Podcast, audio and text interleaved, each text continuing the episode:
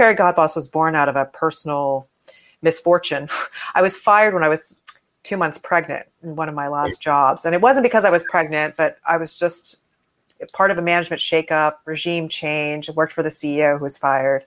And at that moment, looking for a job, I felt really conscious about my gender and the way it might impact my mm-hmm. chances of getting my next job because I didn't want to tell anybody I was pregnant and I didn't want to ask some of the things that were really top of mind for me. So things like how many women were on the executive or management team mm-hmm. and what was the company's maternity leave policy and what was the FaceTime versus results orientedness of the culture at these companies because I felt I think intuitively a little bit worried about being disadvantaged if it was an old boys network at the top of the company, for example. The topics and opinions expressed in the following show are solely those of the hosts and their guests and not those of W4CY Radio, its employees, or affiliates. We make no recommendations or endorsements for radio show programs, services, or products mentioned on air or on our web. No liability, explicit or implied, shall be extended to W4CY Radio or its employees or affiliates. Any questions or comments should be directed to those show hosts. Thank you for choosing W4CY Radio. Welcome back, everyone, to the Geeks, Geezers, and Googlization Show, the home of Googlization Nation, where we talk with HR and business thought leaders about the crazy shift going on in the world of business, technology, and HR. Here's your host, Ira Wolfe.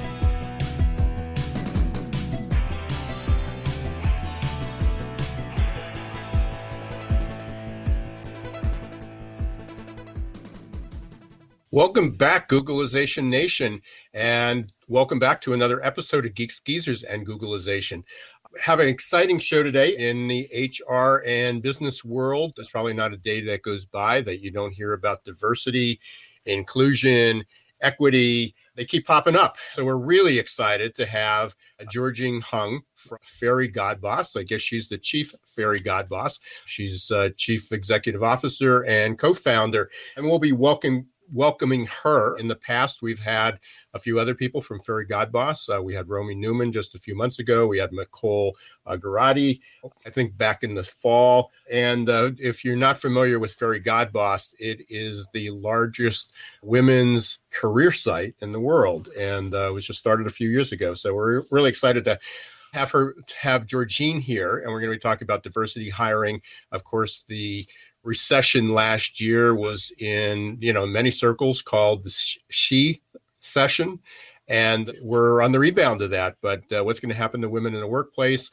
Uh, how are we going you know what's that going to look like as far as the diversity inclusion? And certainly there is a a shortage of skilled labor. Companies of every, in every industry and every location seem to be struggling with that. So we'll be bringing on Georgene very shortly. And then our second segment today, I'm actually going to be doing Q&A about pre-employment testing. There's a lot of myths every single day. I get questions about that, especially since that's what our focus is in success performance solutions.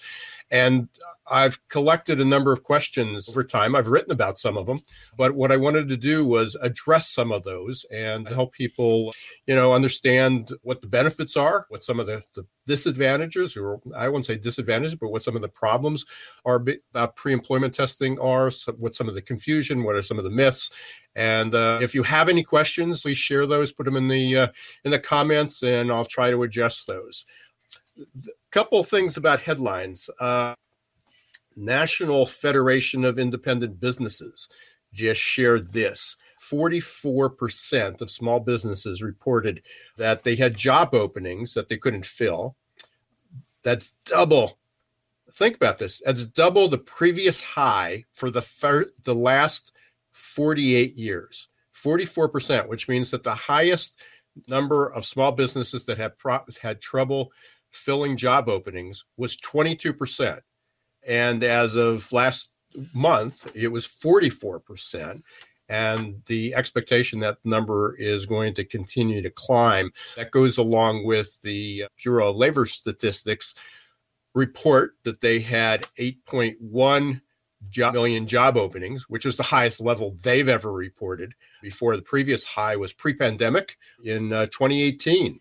Again, so most com- many many companies are really struggling with that. And over the next few weeks, and including today, we'll be talking about what are some of the trends that companies what are some of the things that companies need to do differently because we're just at the beginning of what most economists are talking about an economic boom through 2022 and 2023 so the good news is the economy is really going to be growing bad news is for those who are struggling now with job shortages it's it's going to get even more difficult. I want to thank I, I, I guess the former guest of the show was Frank Diana.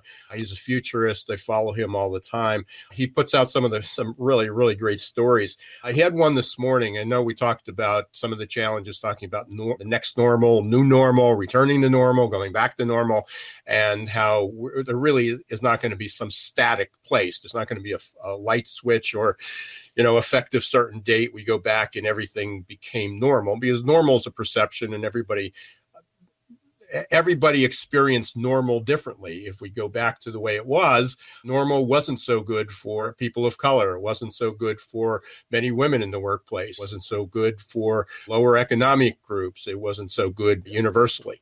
So what's what's that normal? Is and, and we I don't want to go down that rabbit hole, but he they, he he shared something that came up from Peter Hinssen who calls it the never normal. And that sort of aligns with what I talk about on a a regular basis about that we're going to have next waves of normals next waves of normals that normals is, is, everybody's going to experience normal slightly differently and it's going to come in waves. We're not all going to reach a certain normal at the same time. But he had this interesting quote. In 1911 ed klein took out an ad in the new york times. I'm not sure who ed klein was but he, he, i'll take his word for it. I was attempting to convince people to keep buying horses, not cars. After a hundred years, there's only one conclusion. Ed was an idiot. So part of what our role is with Geek Geezers and Googlization is to help you not become another idiot. We have there's really a smart, lot of smart people. I know everybody has good intentions, but everybody continues to estimate some of the challenges and how fast things are changing.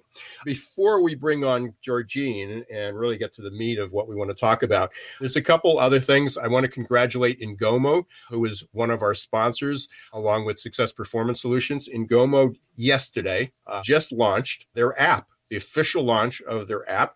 And I hope you go up and check out Ingomu, ingomu.com. They have about they have 80 coaches right now and congratulate them. And uh, so thank them for being a sponsor and congratulate them as well. And finally, a couple webinars this Friday. May 28th at noon. We're going to be doing our weekly, our monthly, not our weekly, but our monthly webinar with Dr. Ed Gordon. We're going to be doing the Gordon Report. And this month, we're going to be talking about what I was just referring to before the ticking time bomb, jobs. What's that going to look like? Labor shortages. And then there's two other webinars that are ongoing. You can watch these 24 7, 365. Uh, one is the adaptability webinar we did on 520. We had a great showing good participation. If you missed it, we have the replay, and uh, we'll make sure that you can. Roxy, if you can put that up one more time, just to for people to get the website, which is bit.ly forward slash AQAI 520. And then I also have my recruitment workshop up there. Duct tape can't fix your candidate experience, which is bit.ly FCDD duct tape which is bit.ly forward slash FCDD duct tape. And again, those two, the the uh, recruitment candidate experience and the AQ webinar 24 7. You watch them anytime. So I appreciate that. And then hopefully you'll join us on Friday with Dr. Gordon at noon. At this point, don't want to hesitate it. Don't want to prolong this. I want to be able to get Georgene on and talk about uh, what's going on at Fairy God Boss. Georgene, welcome to Geeks Geezers and Googlization. Great to be with you, Ira. So, is your, your official title Chief Fairy God Boss? no, but that's I definitely have my wings and wear a lot of purple. for sure. So, for if, if people don't know what Fairy God Boss is, and until last year I wasn't uh, fully aware of it, talk about that, what it what it is, and you know what was your reason for starting it. Well, Fairy Godboss is the largest career community for women. We call it a community because that's really what is at the heart and soul of the platform. We're a free place where women can go to meet each other, have co- candid conversations. Oftentimes in professional spaces like LinkedIn, you have to be the best version of yourself, right? it's your face next to your resume, so you better be saying good things there. And Fairy Godboss is the alternative to that. It's not that you can't say good things, but there's real things that people have to discuss. Mm-hmm. They often are problems or workplace issues that you can't be so public about. So our community is really safe, inclusive. You can post anonymously, which is key to kind of facilitating some of these candid conversations. Yeah, I you know I, I subscribe, and uh, you know unfortunately I don't get to go there every day, but every now and then there's a headline that just captures my attention, and I'll, I'll click on that. And some of the stories are just unbelievable that people share. That you know it's 2021, and you know some of the experiences that that people are having in the workplace, some of the challenges. It's like, why are we still talking about this? You know, I probably got a couple years on you, but you know, it's like, okay, we had women's lib in the 60s and 70s, and so that was taken care of. We had civil rights in the 60s and 70s, so that's all fixed. And here we are in 2021, still trying to figure it out. Yeah, I mean, 2017, Me Too, right? Me Too, the Me Too movement. I mean, things that are physical crimes, like forget workplace things. some of those crimes happen in workplaces. And we still can't get legislation to fix it, right? Yeah. or, or, or people to step up and do that. So, what was your? Re- I mean, what prompted you? I mean, I, there, you obviously had a successful corporate career. You know, you can continued that path. You, you broke through some or I, you broke through some ceilings, maybe not as many ceilings as you wanted. But what was your reason for starting, you know, having a startup? I mean, that's pretty Yes, I'm a first time founder and I did entrepreneurial things within the context of big companies in the past. So I think it wasn't completely a new experience. But really, Fairy Godboss was born out of a personal misfortune. I was fired when I was two months pregnant in one of my last jobs. And it wasn't because I was pregnant, but I was just part of a management shakeup, regime change. I worked for the CEO who was fired. And at that moment, looking for a job, I felt really conscious about my gender and the way it might impact my chances of getting my next job because I didn't want to tell anybody I was pregnant and I didn't want to ask some of the things that were really top of mind for me. So things like how many women were on the executive or management team mm-hmm. and what was the company's maternity leave policy and what was the FaceTime versus results orientedness of the culture at these companies because I felt I think intuitively a little bit worried about being disadvantaged if it was an old boys network at the top of the company, for example. Right, and and then we enter uh, this month is uh, Asian Pacific Indian Heritage Month, and obviously we've it's like what there's one more dimension to add to that, you know, considerations. Which, again, you know, people uh, until you're paying attention to it, you don't realize the biases.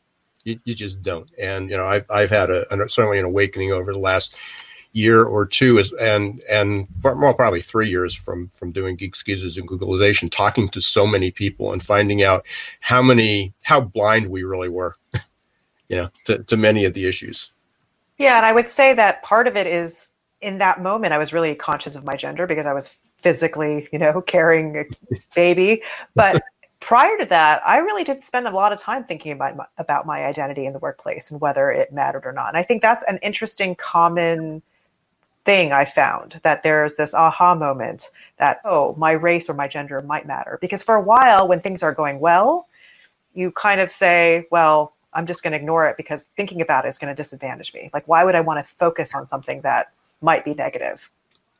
Right, and I'm some sort of experiencing the opposite. And and again, there's a, there's a lot of very transparent, authentic conversations going on, you know, about it. But you know, about white privilege. You know, here I mean, I'm an older white man, and you know, and I I can go down the list of things that I felt prejudiced at the time. Maybe I wasn't tall enough. Maybe I didn't go to the right school.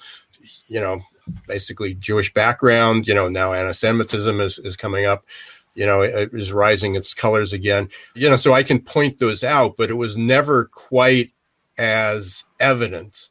And the challenges were never quite as big. They were sort of like, you know, first, the third world problems.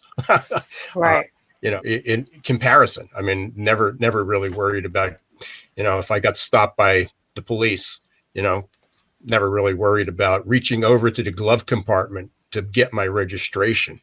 Right. It's like, wow. And it's like, where was I for these 60 years? Uh, that completely oblivious to that something as simple as that could be life or death. Yeah. So let's talk about let's talk about the issues at Fairy Godboss. 2020, I mentioned it was the she session. When I talked to you, had a great report that came out just a few months ago. The state, I think it was the state of diversity hiring. Is that the correct name? Yes, yes. And I believe you can still download that from the Fairy Godboss site.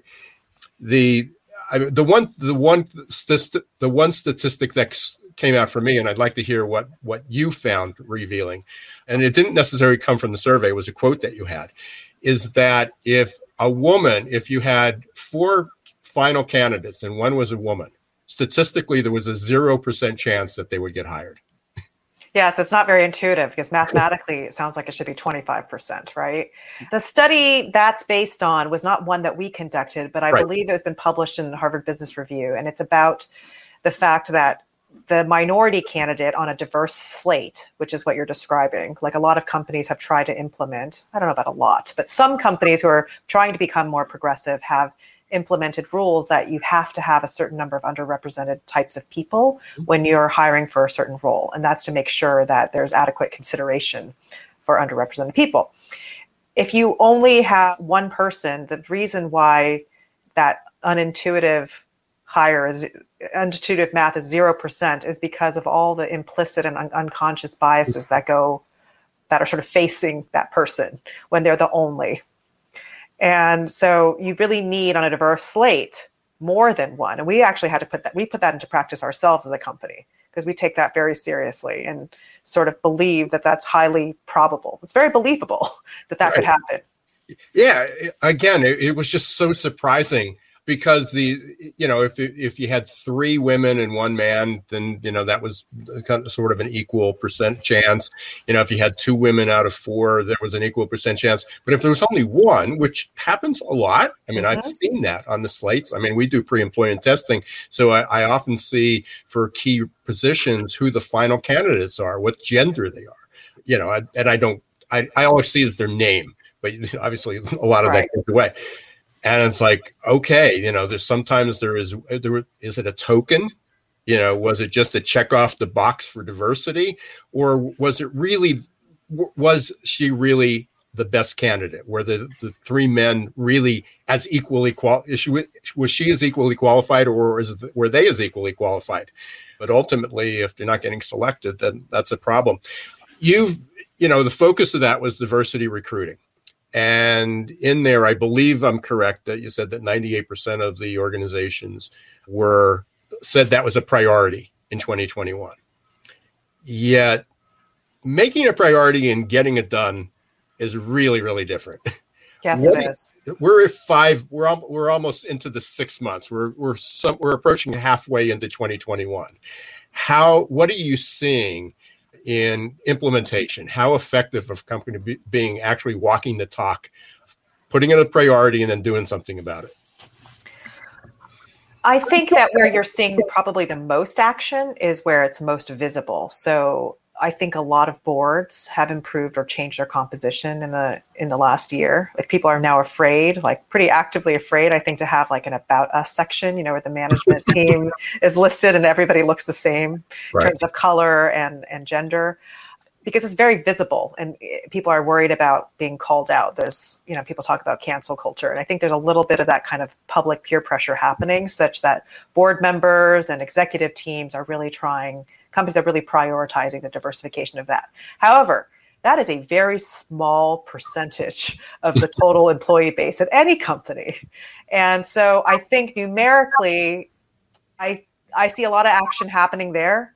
And then I think the other place where it's easiest to make some changes is at the entry level. The hardest place is actually the place that Fairy Godboss focuses on is probably like mid career. Mm-hmm. That's mm-hmm. where changes happen in people's lifestyles or you hit management and you start hitting some roadblocks to career advancement as an underrepresented person. So the companies that that are starting to do it well, the companies that you know, and you recognize them often.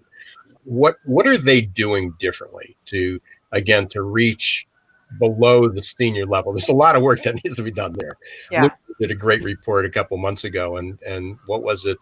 I think there was out of a hundred companies that they tracked, the largest companies, public companies in the U.S. One was there was one that had a woman of color and one that had a I'm trying to a Hispanic, and it happened to be both. She was a woman of color and Hispanic, but there was like two companies out of a hundred that had had an equal representation of, of, of, women. You know, especially not only women but women of color and, and Hispanic background. So what what are the companies that are doing well? And if you can can you know share some so people can go and say here's what we should follow. Here's a good case study. I think that best companies in terms of behaviors are the ones that treat this like a business problem. Like they actually put the mm. full resources of like business strategy thinking and goal setting and execution around it. So if you say we're going to tie you know executive bonuses to a change in demographic diversity. It's more likely to happen than if you don't tie compensation to right. something, just like a business goal, right? You hit a certain sales target or a certain business outcome, you get a better bonus. Same thing, treat it like a like a business imperative. And I think there there's relatively few fewer companies who've done that, but the ones that do, I think everyone's paying a lot more attention to to the outcome. And setting those goals publicly and then reviewing them is another big part of accountability that makes it real. So whether you or not you tie pay to it, if you made an announcement, you know, like Accenture several years ago said, we're going to get to 50-50 completely through the entire org by 2025, men and women. That was really brave because they, you know, and every year they keep reporting on their progress to it. Well, now, and again, this is for publicly traded companies, but now SEC is going to have to be a disclosure with the new disclosure requirements. It's going to have to be much more visible, but that's only obviously the largest companies, and 98% of businesses uh, in the country are small companies, right. which which could be 500 or, or, or lower. So it, low, so it's it's not necessarily a super small company. What are, are there some specific steps or specific things that you know other than making obviously putting walking the talk and, and making a priority and, and and actually working what what are the steps like that accenture takes to make that happen i can't speak for any of their internal processes but in my head there's definitely a systems approach to that you said you changed. I mean i think first you have to measure. You can't set goals before you measure what your current okay. state is right? So sure. a lot of companies don't even really know. Like you know particularly the things that are not visible. Like maybe a gender you can make inferences or race you can take guesses, although there's more and more mixed people in terms of heritage. Mm-hmm. You know, I, my children have a mi- mixed racial ethnicity. I don't know what what assumptions are we made about what ethnicity they are. Check on the census, right? right. So, and then of course, sexual orientation you would never be able to tell, and you know, on and on. Veteran status. There's a lot of things that are not visible, mm-hmm. and so if they're not measured, you can't even set goals. So I think measurement and systems is very unsexy, but it's like HR data and analytics. How much investment does a company make in that? Do they understand what the applicant pool is? Is it are they seeing lots of men apply and that's why the slates or the hiring is happening the way it's happening or are they actively trying to make the top of funnel treat it like a marketing activity more diverse and representative of the population? And, and I talk a lot about the candidate experience and starting talking about branding. What's the messaging? Who, who's visible?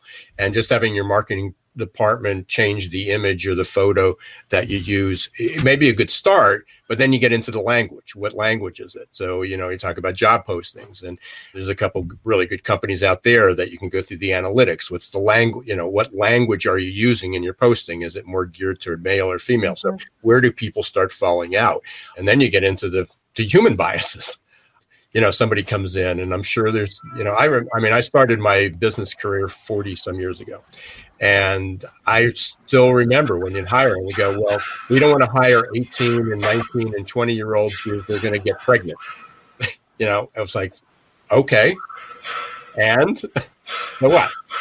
So yeah, there's there's a whole lot of biases that go into it, and and thinking about the process from the very beginning, and you know that would be my advice is looking at like employment brand you know what's the brand? What's your imaging? Who's your target audience? And and again it goes beyond just women men and women. Obviously that's your focus but people of color sure.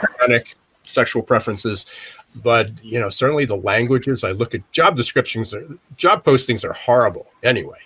But now we're taking it to a whole other level when you start talking about some of the the words you, you yeah i mean it's supposed to convey what the job is. It's supposed to be a compliance document and it's supposed to be a marketing document. It's a lot. Well, it shouldn't be a marketing document. The marketing document should be a different different message.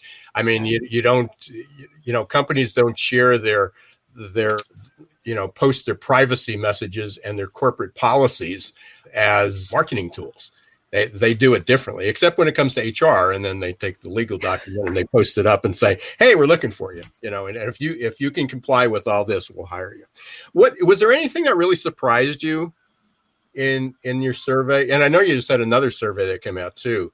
And I, uh, you did it in conjunction with somebody else, but was there anything that just like took you back? I think that I I at this point, I'm so close to so many different kinds of women's experiences. I mean, there's not a lot that surprises me, but the sec- the, the, the more recent study you mentioned is a really important one because it's about the intersectional experience of being a woman of color.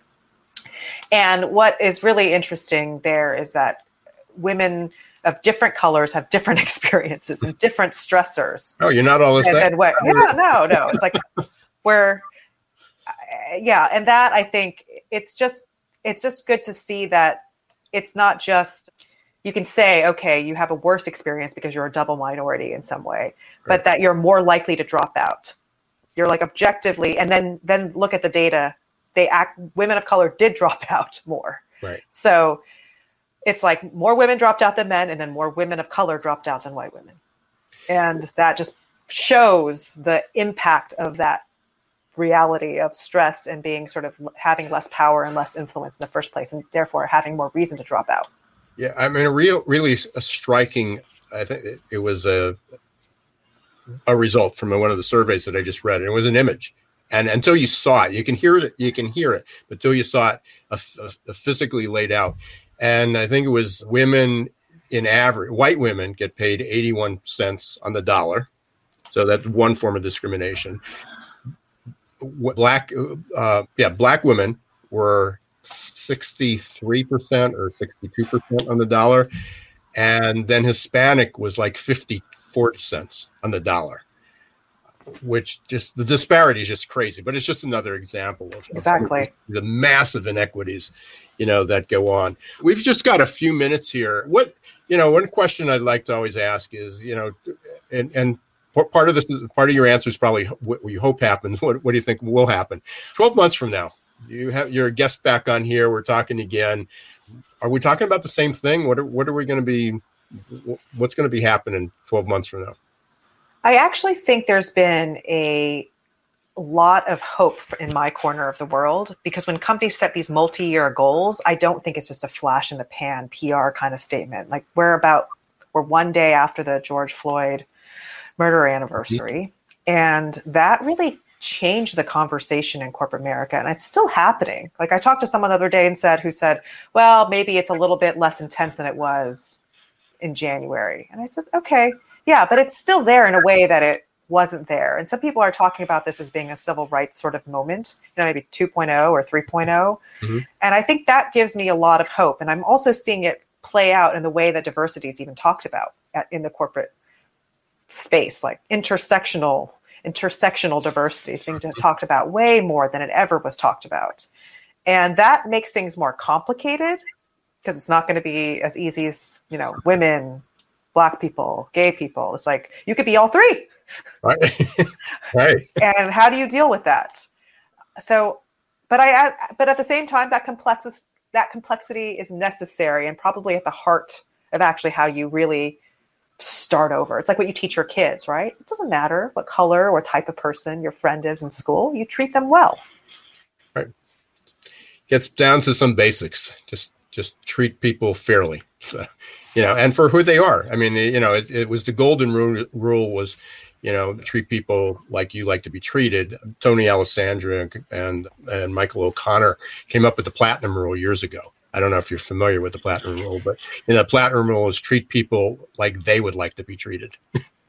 You know, right? You know, right. and and I and that's I mean it really was profound then, and, and they they came up with it thirty some years ago, and it's still still hasn't gotten through.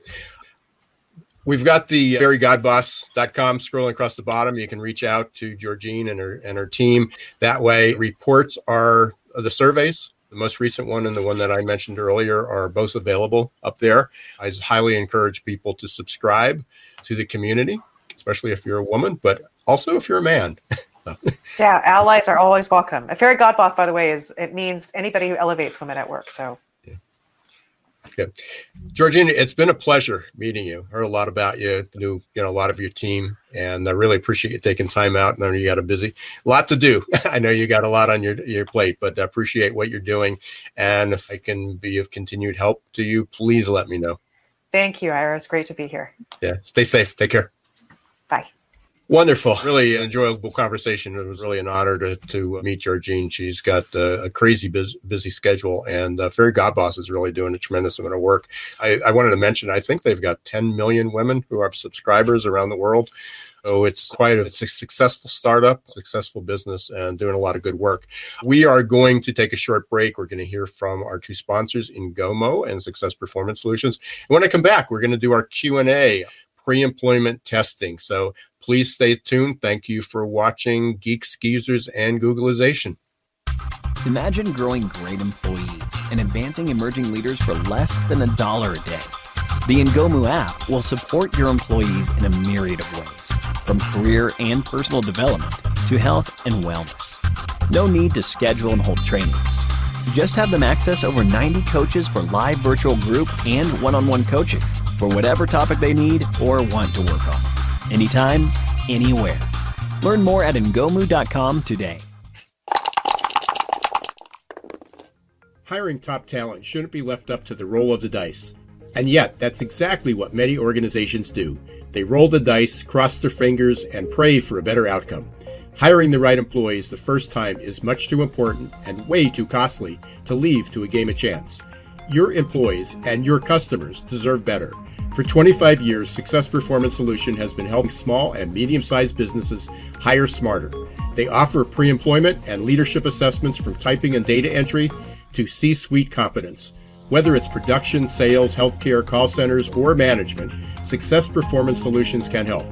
Visit their website at www.successperformancesolutions.com to schedule a free demo or call 800 803 4303. Hey, welcome back, everyone, to Geeks Geezers and Googlization. And uh, thank you for being part of Googlization Nation. If you're not a subscriber to it, please go to googlizationnation.com. It's free. And you will get updates about webinars, the podcast, and some other events that we've got coming up. We're talking, we, again, if you uh, want to hopefully you'll attend our the next webinar we're doing which is friday at noon may 25th it's our monthly gordon report. We'll be talking about ticking time bomb jobs. And then also we'll be if you like you can go up to the to view the two previous webinars that i did. One was uh, your candidate experience is all effed up fcd'd up. And then also growing and thriving in a FCDD world, an effed up world. So you can go there. Those two are available 24 7. The Gordon report will be recorded. So if you can't make it on Friday at noon with Dr. Gordon. You'll be able to view it afterwards. There is you do do not need to subscribe to that one. That's just available on YouTube. Uh, we'll also be live streaming that day at Friday to Facebook and to LinkedIn. So if you connected with me on either one of those, you'll get a notice. I encourage you to do that. Also, want to uh, again congratulate Ingomu for and thank them for being a sponsor, but congratulate them on the launch of their app, which just happened, I believe, yesterday. So, so again, a special segment today, a little something a little different. My business success performance solutions We've been in business for 26 years. We focus on pre-employment and leadership assessment. You know, also obviously do a lot of talking and and and helping people create a better recruitment marketing, better candidate experience, so that they can actually get people, get qualified people that are worthy of testing. But pre-employment testing's been around for a while. It's been almost 100 years since it, it, first started to be used, and, and the first use was likely in the military with the IQ test. I'm not suggesting an IQ test, but but there's a lot of confusion. There's a lot of myths, and I, I do have a number of articles on the site. But every single day, I get question a request from somebody, whether it's an existing customer or a new customer, but especially new customers, that they're you know somebody's boss said, you know, why don't we go out and see if we can find a test because the last few people didn't work out, or we're thinking about hire promoting new leaders uh, into a position, or we're bringing somebody from the outside in a leadership position, and we want to see what their skills are. We do their interviews, but we know that people don't always tell the truth in interview. They're trying to put their first their best face on, and and that's one of the best uses for pre-employment testing, and that's a broad term. So we'll talk a little bit about what's included with pre-employment testing. It's not just personality testing, but what does that mean for the company? What does that, you know, how does that help you? And one of the most common questions we get is it legal to use pre-employment tests? And the answer is yes. In fact, the Department of Labor uh, and you know has a um, drawing a blank on what the title of the uh, the the download the document is but they they mention about they talk about the proper ways to use pre-employment testing. And certainly the test needs to be validated which means it needs to to test for what it's supposed to test for. So just as if you went to a medical test and you and and and you needed to test your blood sugar you would need a glucose test.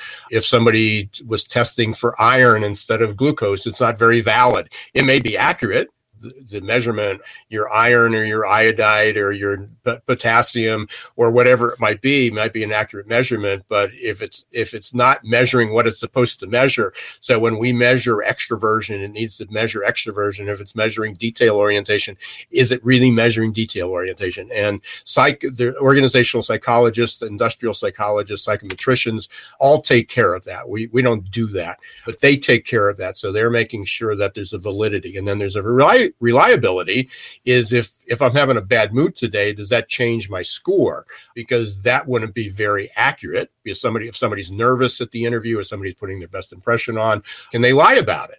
you know how do we detect that so there, there's a number of factors that it needs to be valid and it needs to be reliable that over time people would get a similar result but so going back to the question is is it legal to test to use pre-employment testing? And the answer is absolutely yes. In fact, the Department of Labor and the EEOC list all the things that are considered assessments for hiring.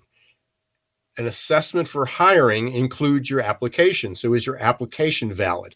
Are you are you asking for all the information that is only pertinent pertinent, only relevant for the job. It may be important to get that information, but for this, for to, if you hire them, but for screening, is it required? Do you need to have their address? Do you need to have their city and state? Not only does it introduce bias, but does it really help you hire that person? And the answer is no, but it's included on there. So people send, tend to put pre employment testing in a different category, and in some respects it should be. But the reality is, pre employment testing uh, Need, needs to comply, or the other aspects of your hiring need to comply with the same regimen and the same scientific science behind it as your pre-employment test. So your application, people tend to ask a lot of information there, thinking that it's just the form that needs to be completed. But uh, the reality is, is it, it needs to also comply with the validity, the accuracy, and the job relevancy of that. So the factors that when we talk about legal, and again, I'm you know check with your attorneys. I'm not an attorney, but I it is it is my specialty, so I try to know as much about it. Is that test needs to be valid, needs to be reliable, but mostly where most problems show up, where companies have been sued and and lost. Anybody can be sued, but sued and lost. Some of the case law that's out there is one is either using a test that's inappropriate, so that gets to the validity. They're using a test that's designed for medical, such as the MMPI, the Minnesota Multiphasic Inventory. Uh, people use that. That's a medical test.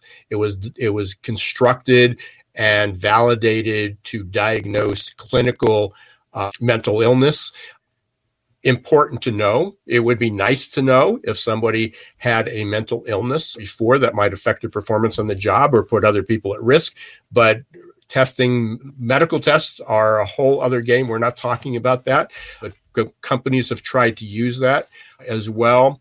But what we're talking about, but mostly where companies get messed up or, or put themselves at risk is when they're using test that's not relevant to the job. For example, there was a big case law a few years ago that the company, with good intentions, wanted to identify their warehouse, their frontline the, the, the hourly frontline people that they were hiring did they have leadership capability? Because they, they knew that they need to build needed to build their leadership pipeline.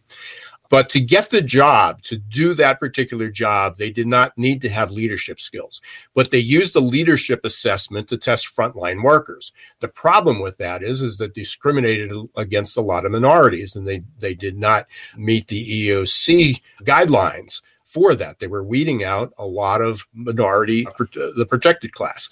The, the challenge with that is, is that it was the, a, a good test. It was valid. It was used at the wrong time. Now they could have used it after they hired to see which people they wanted to, how they needed to groom them, which people might have the, the, the, the best hardwiring to become a leader, but they couldn't screen out frontline workers. They couldn't they couldn't screen out their warehouse workers using a leadership test because leadership wasn't required to do that job.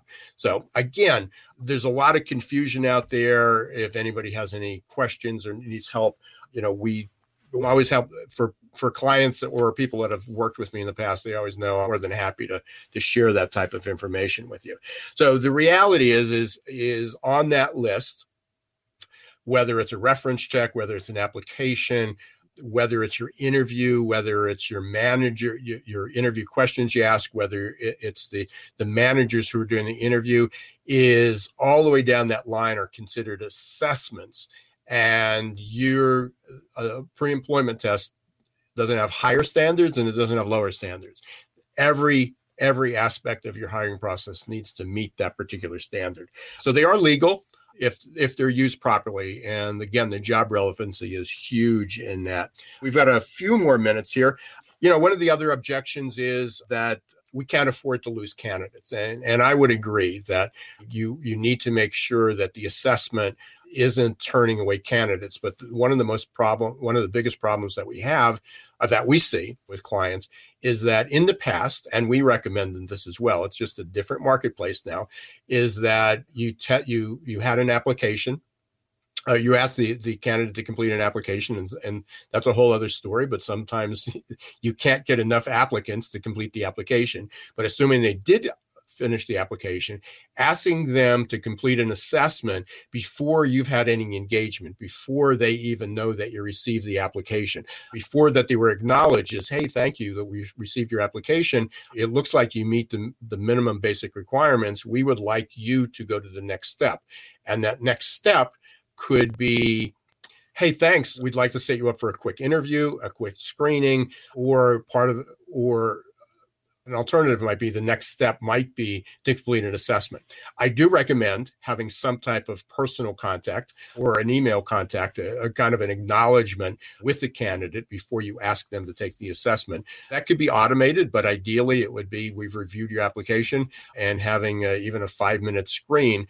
And then at that time, asking them to do that. When you do it that way, when you have some type of engagement between the application and asking them to complete the assessment, the completion rate of the assessments is in the 90%. We have many clients that are approaching 97, 98%. There's always somebody that might object, but that's okay because if they object to the assessment and that's part of your hiring process, now you understand how they will deal with things that they don't like to do. They will object. If you're looking for people that will voice their opinion and stand up, stand up for principle, great they've passed that test without even taking the test. But if you're if you are looking for people that are going to fit into your general culture, uh, that are going to comply with things that are required and not question every step that you take, eh, then you know the, you'll, you'll have a higher rate of completion if you don't do it in the beginning. Now, part of that decision, doing it where where you actually do it, will also depending on how long it takes. I've heard recently of clients of tests taking an hour and 2 hours and 3 hours. That's ridiculous because uh, with automation, with technology, because the science is so much better. We were using a test recently that had 300 questions.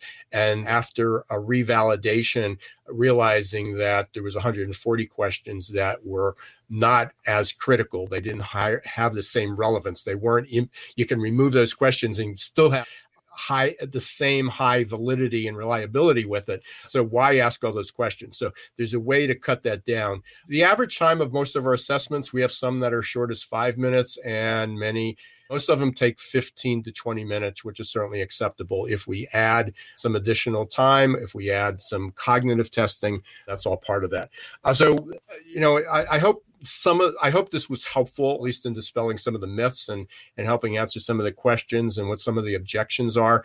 I barely scratched the surface, so hopefully we'll do this again in, in another week. But we're almost out of time today uh, for Geek Geezers and Googlization. So I want to thank Georgene Huang from Fairygodboss for being part of for, for being our first guest and helping us understand diversity hiring, diversity recruiting, and how how do you how you can build a, a more robust a more equitable organization. I want to thank you all our listeners for being part of this. We're in the top 10% of podcasts according to listen notes and we, that wouldn't happen without you.